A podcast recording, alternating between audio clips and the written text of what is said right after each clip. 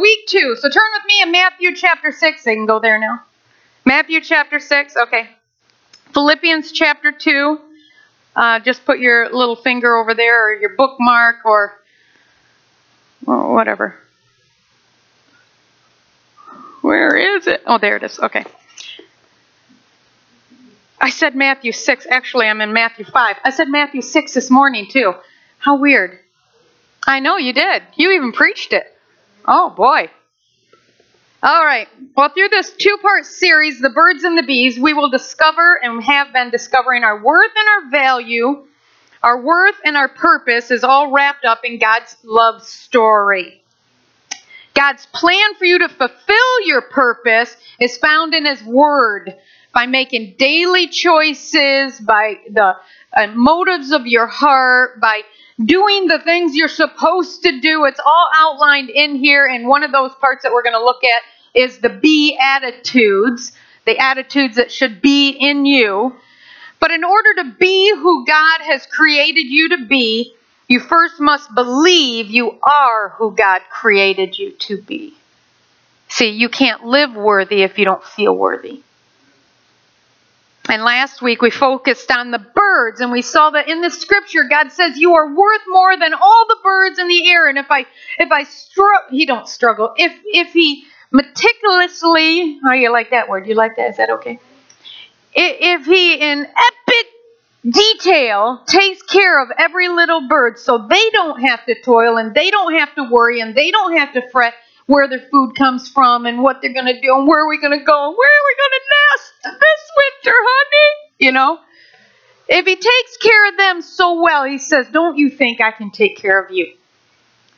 So we, we looked at all the history stories in the Bible proving when we allow Jesus to touch the central need of every human being, which is to feel worth and value, when we allow him to touch that in us, he not only fixes what we have broken, He doesn't just heal it, but He restores it to heaven's original standard and replaces in you heaven's intent on your value, heaven's intent for your worth, heaven's value in you again.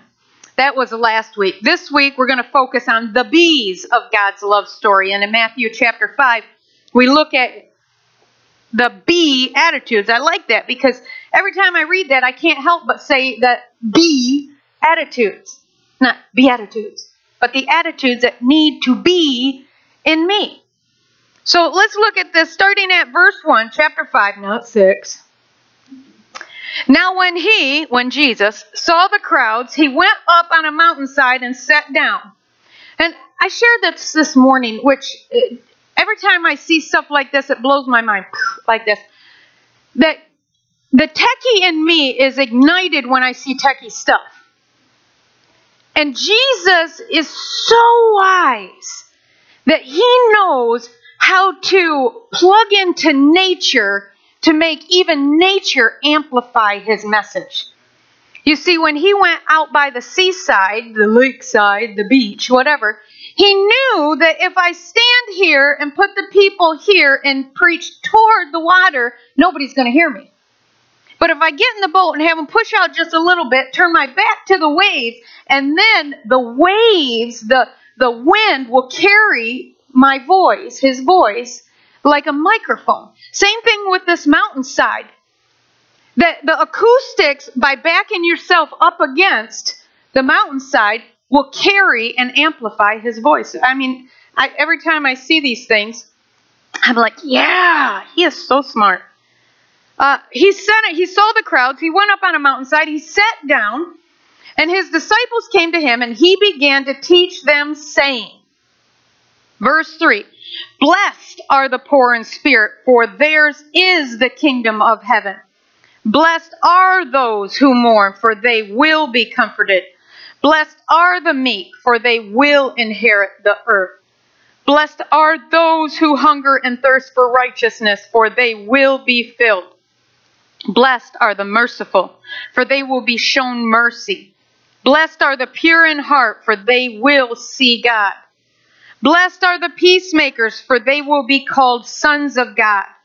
Blessed are those who are persecuted because of righteousness, for theirs is the kingdom of heaven. Now, when you look at this, and you've been listening to the messages lately because we've been picking out little words, do you see something in that scripture that we just read? Do you see conditions? Do you see there's a part that you have to play, and then God said, if you do this, I'll do that? The Beatitudes are conditions. These are attitudes that need to be in you. That means you have to cultivate them. That means you have to work at them. But he says, if you do this, I will do that. You know, the culture of the church today is to erase our responsibility from the Bible. We just receive the blessing, receive the blessing. Oh, you don't have to do anything. How many have heard that before? Yeah. That's not true. As a matter of fact, that's straight from the pits of hell. That is a lie of the enemy. Oh, you don't have to do anything. Just sit there. It's okay. As a matter of fact, you don't even need to go to church. Nah. You are the church. What? You mean Satan will use the Bible? Well, hello. He did with Jesus, didn't he? Yeah, you don't need anybody. It's just you and God. Can't you do I mean, I, I've heard them all. You don't have to do anything. It's a lie. It's all conditions. There's conditions there. But you do this, and I will do that. So I looked up the word, the meaning of the word blessed. The Greek word for blessed used in the Beatitudes here is makarios. Makarios. Yeah, it was better than first service, wasn't it? A Jewish story says an old rabbi said, In golden days there were men who saw the face of God. Why don't they anymore? A young student replied. Because nowadays no one stoops so low, he replied. Who wants to be a lowly person? Who wants to be stooped down? Most of us spend the good part of our life trying to pull ourselves up. We want to walk tall in society. But according to this rabbi, it is the lowly, those who stooped low, who see the face of God. According to Jesus in the Beatitudes, it is the lowly, those stooped low, who are blessed by God. The following is excerpts of a study on the Greek word makarios. Oh, I'm supposed to let it roll again. Makarios taken from the Theological Dictionary on the New Testament, says the Beatitudes declare an objective reality as the result of a divine act, not subjective feelings, and thus should be translated with the objective blessed instead of the subjective happy. You see, happy is based on your feelings. Have you heard it translated? Happy are those who are, happy are those who. Well, that's not the original translation. Blessed. See, because of the opposite of happy would be sad, unhappy, sad. Oh, oh well, if I'm just unhappy, oh well, right? I mean, most of you make choices that, well, I know it's not going to make me happy, but uh, I'll do it anyway. But the opposite of blessed is cursed. Oh, now, now there's a different perspective here. If we're talking about do I want to be blessed or do I want to be cursed, now there's some real uh, skin in the game. Now I'll get serious. Well, that's what you have to do. You have to look. It's objective.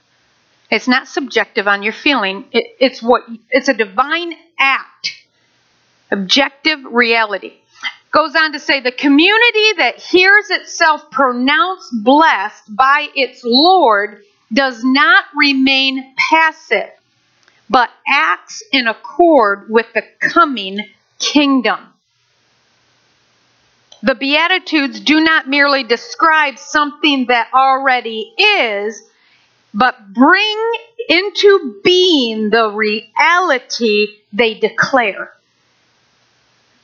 You don't get this unless you do this. But if you do this, you speak into existence the reality of that blessing.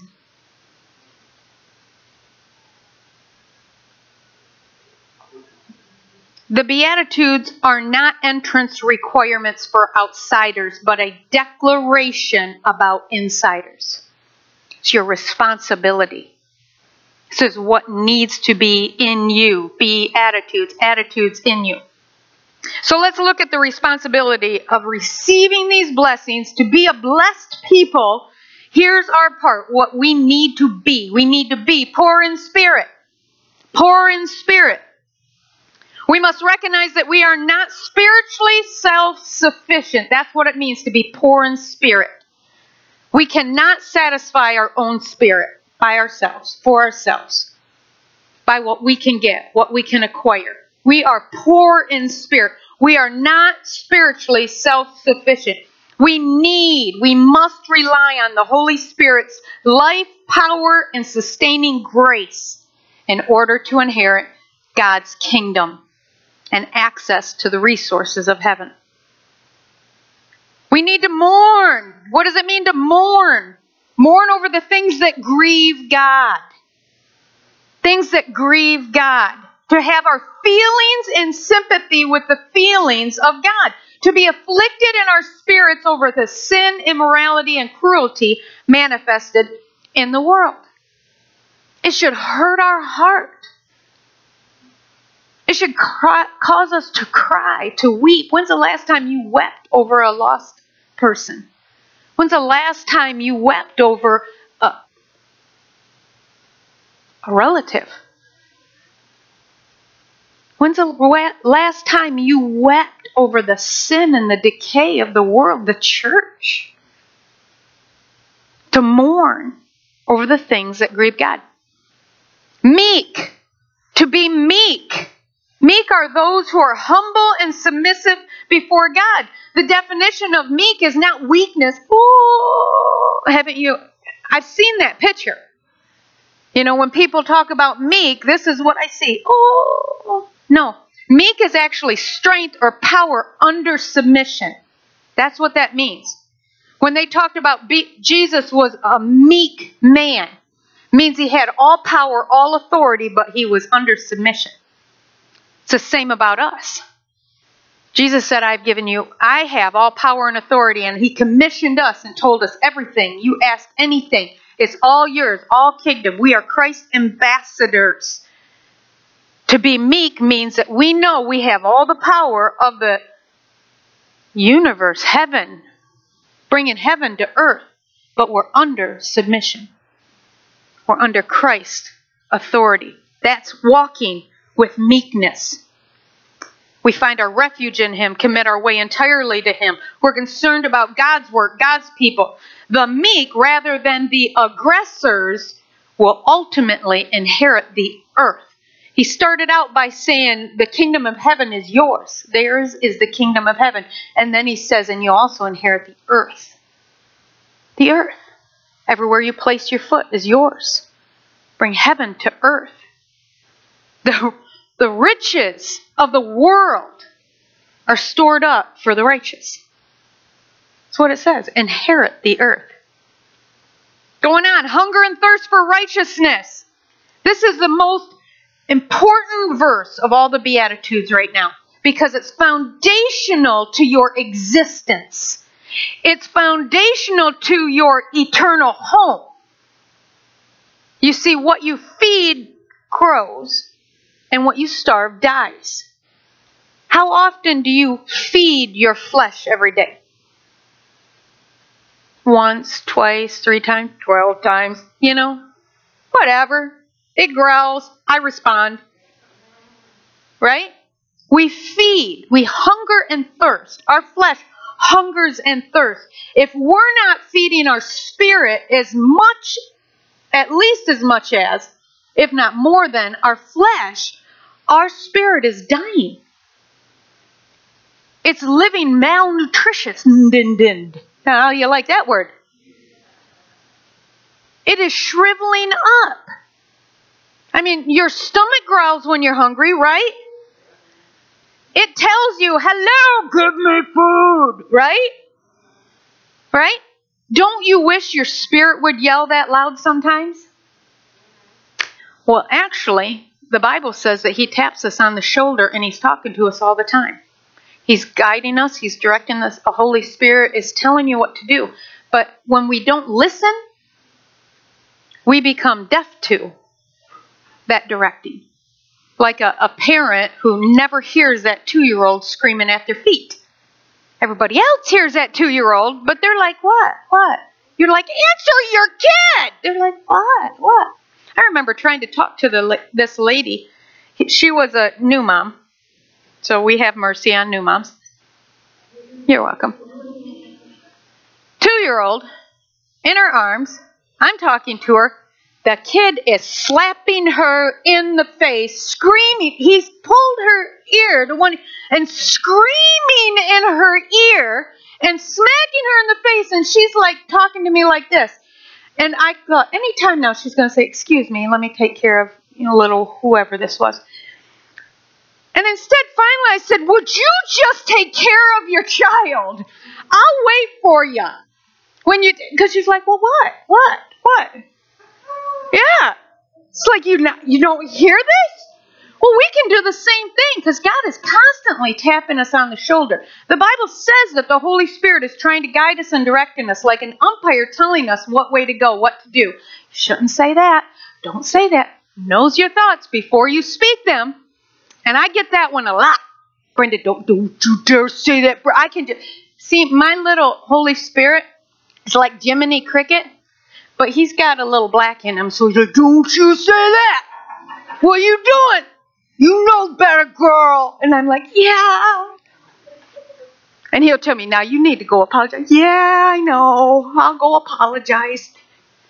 But if we're not tuned in, we become deaf to. And that's where the hunger and thirst, when we are constantly listening to and filling ourselves with the Word and spending time in God's presence and worshiping, our ears become more attuned to that leading and directing. This is so foundational. If we don't get this hunger and thirsting for righteousness, you're just adding to a bucket with a hole in the bottom. You're putting things into something that can't hold up. You need to get this. This is what strengthens the spirit within you. The Christian's hunger for the things of God is destroyed by worldly anxiety, deceitfulness of wealth, desires for things and life's pleasures, and failure to remain pure in Christ. You see, if you constantly are eating junk food, do you really want a carrot? No. Because you train your spirit to feed off the wrong thing. And then somebody puts a carrot and a cupcake in front of you, and what do you think I'm going to gravitate toward? I can have the cupcake because I eat the carrot. Oh, no, that's not right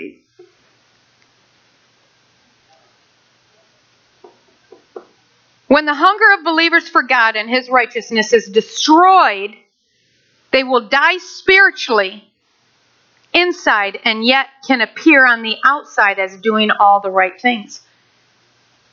Yet they're completely dead. For this reason, it is, it is essential that we become more sensitive to the Holy Spirit in our lives. And you can ask yourself Do I still hear that correcting? Do I still hear that tapping on my shoulder? When's the last time I heard that correcting? When's the last time I heard that directing? And then ask yourself, how obedient are you to that voice? Or do you brush it off? No, no, no. No, no, no. No, it's okay. So and so does this. I can do that. No, it's okay. You must become more sensitive and more sensitive to the Holy Spirit's leading and directing in this world to constantly be cultivating that hunger and thirst for righteousness. And when you do that, he says, you will be filled. Filled with what? Righteousness. You will be filled with all righteousness when you hunger for righteousness. I love that. Be merciful When you show mercy, you're going to get mercy. If you don't show mercy, mm, you ain't getting no mercy. Merciful are full of compassion and take action. Did you hear that?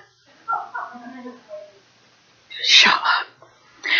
Merciful are full of compassion and take action. I know a lot of people who are very merciful but don't do anything about it. You have to be full of compassion and take action. That's what mercy is. The merciful sincerely want to step in and do something to bring these people to the grace and help of God through Jesus Christ. Let me tell you something though. This does not mean stepping in and being someone's provider, or else you're stepping between them and God. I'm talking about showing mercy, compassion in action to the point where you're just holding a light and you're pointing the way. You have a need? Here. You can feed them, you can give them clothes, you can give them a place to live, but you're constantly directing them. But Jesus is this way. Jesus is this way. Otherwise, you're teaching them how to be dependent on you. Or if you, oh, you've got a need, come to our church. We can take care of you. Everybody says that, right? What's wrong with that? We're teaching them you'll get your provision from the church. Instead of, well, here, come, you know, let me introduce you. Uh, come to church and keep pointing the way to Jesus, pointing the way to Jesus, and the body's here. We want to help you, but we're all pointing the way to Jesus, pointing the way to Jesus. Now they're becoming dependent on Jesus and not on us.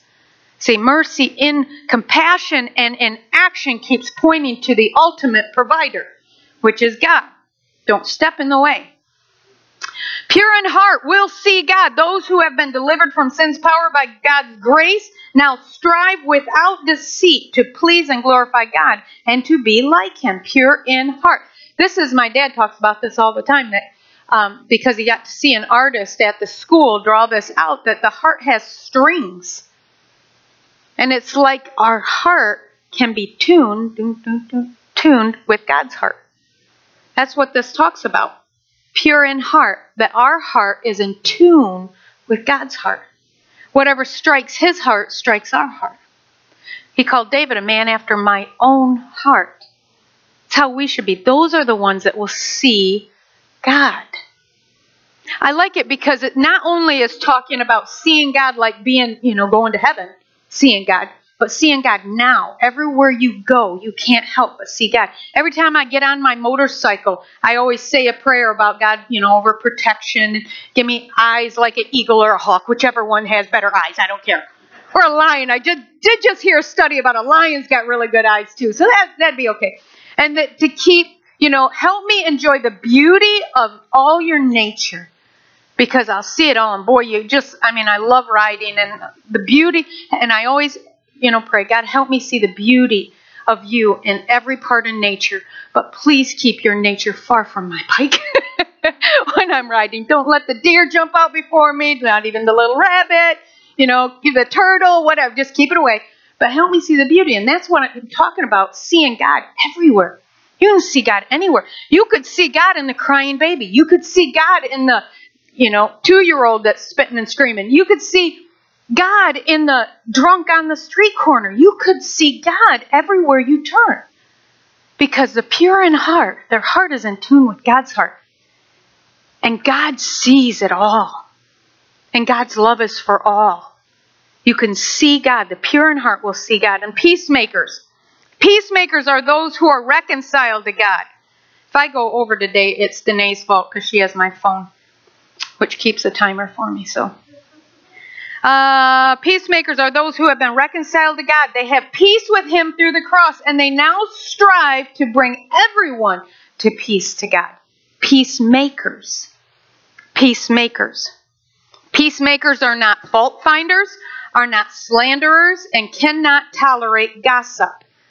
They are militant in their stand against sin, both inside and outside the church, but they refuse to cut others down in the name of a holy war.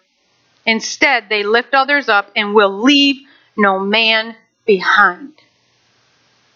Peacemakers, peace, peace. You hear somebody has a conflict with somebody else, you can't help but want to mend that.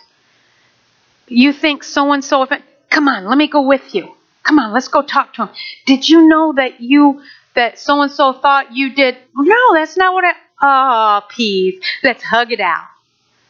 Peacemakers. You don't like strife. You don't like contention. You don't like people not living in peace. You don't like the fact that people are not reconciled to God. You just have to you have to seek them out. Peacemakers. Peacemakers will be called sons of God. And then persecuted, those who are persecuted for righteousness. He again says, Theirs is the kingdom of heaven. Persecution will be the lot of all who seek to live in harmony with God's work, work for the sake of righteousness. You see, it's those who uphold God's standard of truth, who at the same time refuse to compromise with the present evil society or the lifestyles of lukewarm Christians will undergo um, unpopularity, rejection, and criticism. Persecution and opposition will come from the world and at times the most hurtful from those who are within the church. And sometimes even your own family. Oh, those, those are the ones that hurt the worst. But when we are when we experience this suffering, this persecution, Christians are to rejoice because God imparts the highest blessings on you. Christians must beware of the temptation to compromise God's will in order to avoid this shame and embarrassment or loss. I put down a couple notes here. Persecution for being judgmental, harsh, or unmerciful is not rewarded as blessed. This is not a blessing. Well, they just always, every time I tell people what they need to do, well, when I try to tell people what I do and how they need to be just like me, see how that, see how good things can be twisted into bad things? Because we are supposed to be leaders. We are supposed to be able to say to somebody, follow me as I follow Christ, right? But not a, hey, little duckling, you need to walk and talk and look exactly like me. Because now we're pointing them to us instead of to God. See, there's a difference. And, and this is all you got to remember the enemy just wants to twist the word just a little bit. Just a little bit. If he threw out a blatant lie, if I started making a pentagram right here and said, you know, everybody take off your shoes and come up front, we're going to start worshiping the pentagram, you, you know, it's, I know that's wrong. But when he just throws a little twist out there, well, that sounds good. Right? That sounds good. You know, what's what's wrong with a little drink? What's wrong with, you know, sleeping with the one I'm going to marry someday? What's wrong with, you know, fill in the blank? Just a little bit. Now, let me tell you, I, persecution and opposition for standing on what God says is right or wrong is what he's talking about here. Taking persecution over what you feel is right or what you feel is wrong is not the blessed reward that he's talking about. Okay? And I got into it a little bit more deeper in first service, but I don't want to go down that rabbit trail here. Let me just say um,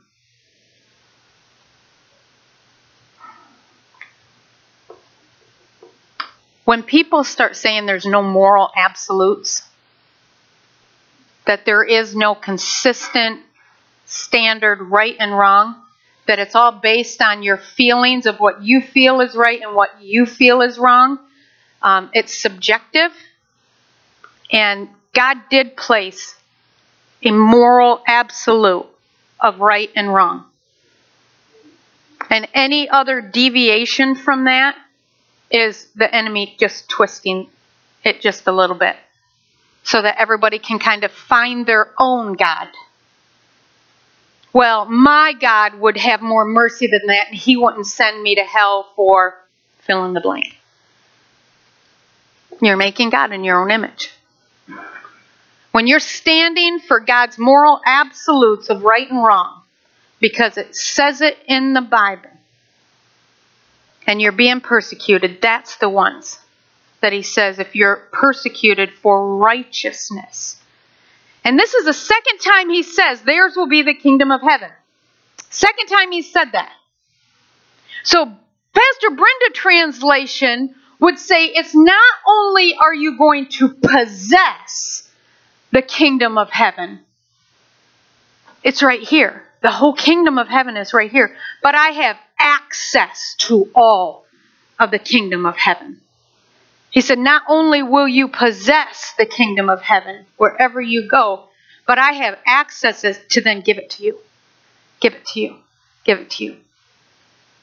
Meekness, under control, under authority. It's all these are laid together. They're all like one of those transformers where they all kind of click in together to make the right image, I guess, for a lack of word here. So, in order to be blessed, these attitudes must be in you. Real quickly, here it is poor in spirit, rely on God as your source. Poor in spirit. Mourn over the things that grieve God. Meek, be humble and submissive to God. Hunger and thirst for righteousness. Be merciful, compassion in action. Pure in heart, set your heart in tune with God's heart. Be peacemakers, strive to bring others to Christ, and don't run from persecution. We must draw a line in the sand between what God says is right and wrong and not based on human feelings of what's right and wrong. Then you will, hear all the conditional statements in there? Then you will be blessed. Makarios. Blessed. You will possess the kingdom of heaven. You will be comforted. You will inherit the earth. You will be filled with all righteousness. You will be shown mercy. You will see God. You will be called sons of God. You will have access to all of heaven's resources. The kingdom of heaven is within you, it's near you. You are Christ ambassadors. And then I need you to look up on your own Philippians chapter 2. I don't have time to dig into it. But in Philippians chapter 2, verses 5 through 13, God says, Your attitude, the writer says, sorry, your attitude should be the same as Christ. Your attitude should be the same as Christ, who considered himself nothing. Remember, took on the nature of a servant, laid it all down, become subject to death even on the cross. Therefore, the next paragraph says, God gave him the name. Because Jesus did this, God says, then I'm giving you the name above all names, where every knee must bow, every tongue confess, which was, I loved that song. We used to sing that all the time. Then he goes on to the next paragraph and says, therefore, so because Jesus did this, God did this, so therefore you should do this. Therefore, you should walk out your own salvation with fear and trembling with fear. Walk it out. What does that mean? Add to your faith these attitudes. Keep adding to your faith. Keep walking it out. Keep walking. And he says, you know what? He says, for it is. Again, a conditional statement is telling you because you can do this because he goes on to say, God, it's God who works in you to will and to act according to his good purpose. What? We can do this because we're not doing this alone. God's doing this through us. How can we live these conditions that He's laid out? Because He's doing it through us. All we have to do is allow Him to. The first one, poor in spirit. God, we can't do this on our own. We need you. And He says, I'm right here. I'll do this through you. Let me, allow me to.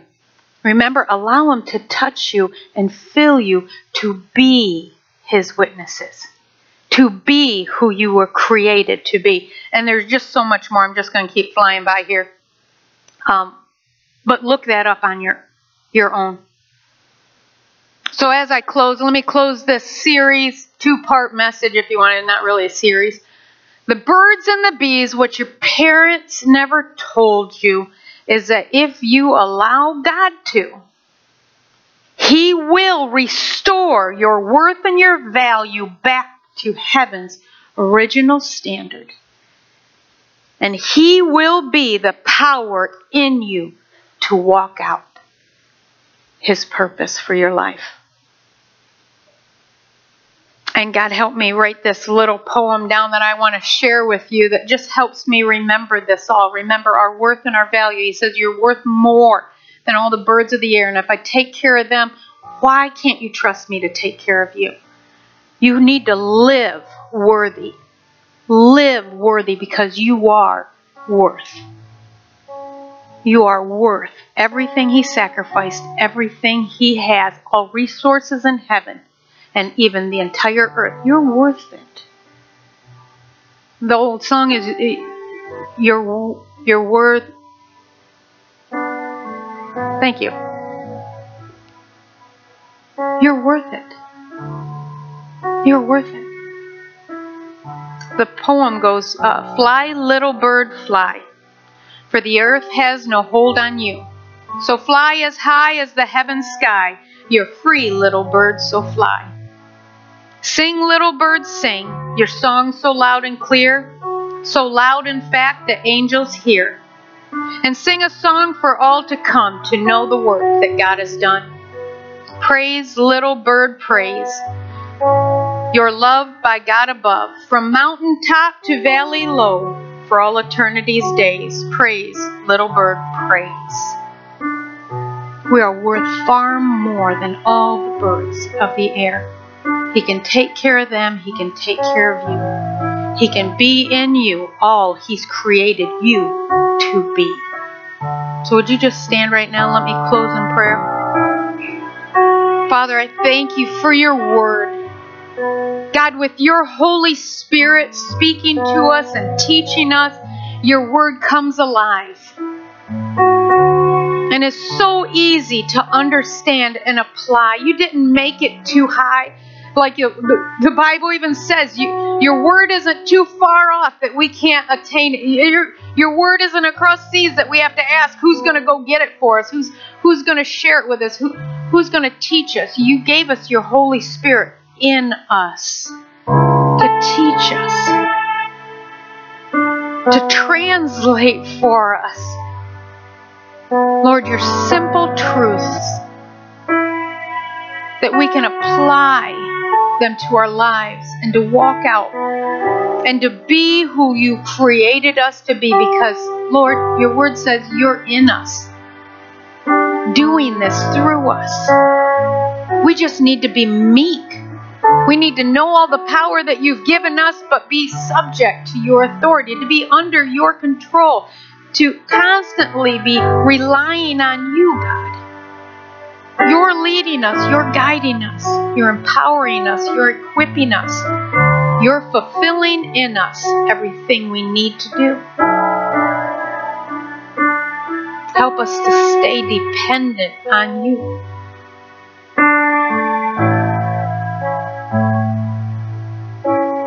I want to just take a quick second or two to just listen right now. We need to begin to retrain our hear our ears to hear God.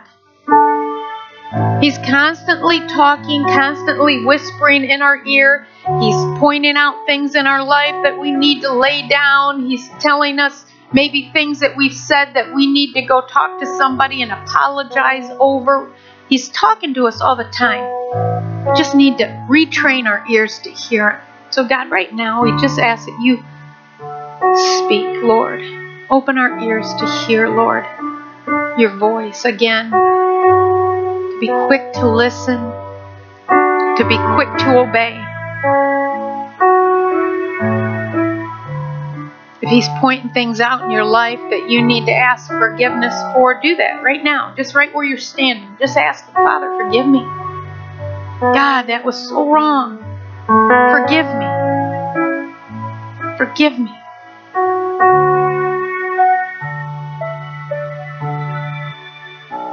Talk to Him. The more you talk to God, you're feeding your spirit. Your spirit is growing stronger and stronger. His spirit in you will work out all the things that He's commanded of you. He's laid out all these conditions. If you do this, I'll do this. But then He gives us the power to even do what we're supposed to do. We need to surrender to Him.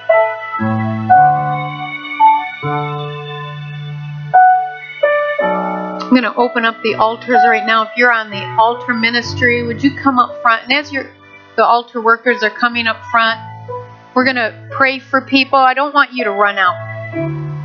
I want you to sit still or come up to the altar at least during this one song I've asked Amy to sing, and then I'll come back and close. So don't run out the doors. But I want to share with you some testimonies that I shared first service because remember, a testimony says if he's done it before, he'll do it again.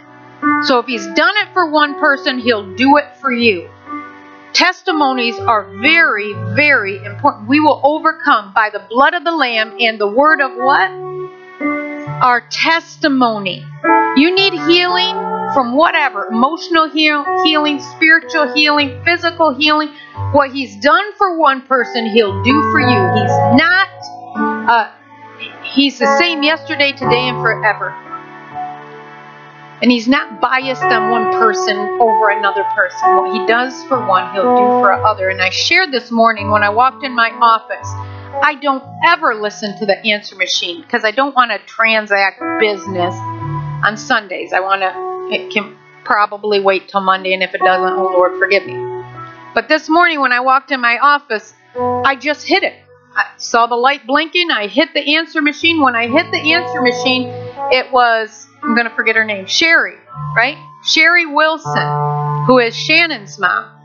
And she was so elated. Her voice was, Pastor, I just had to tell you.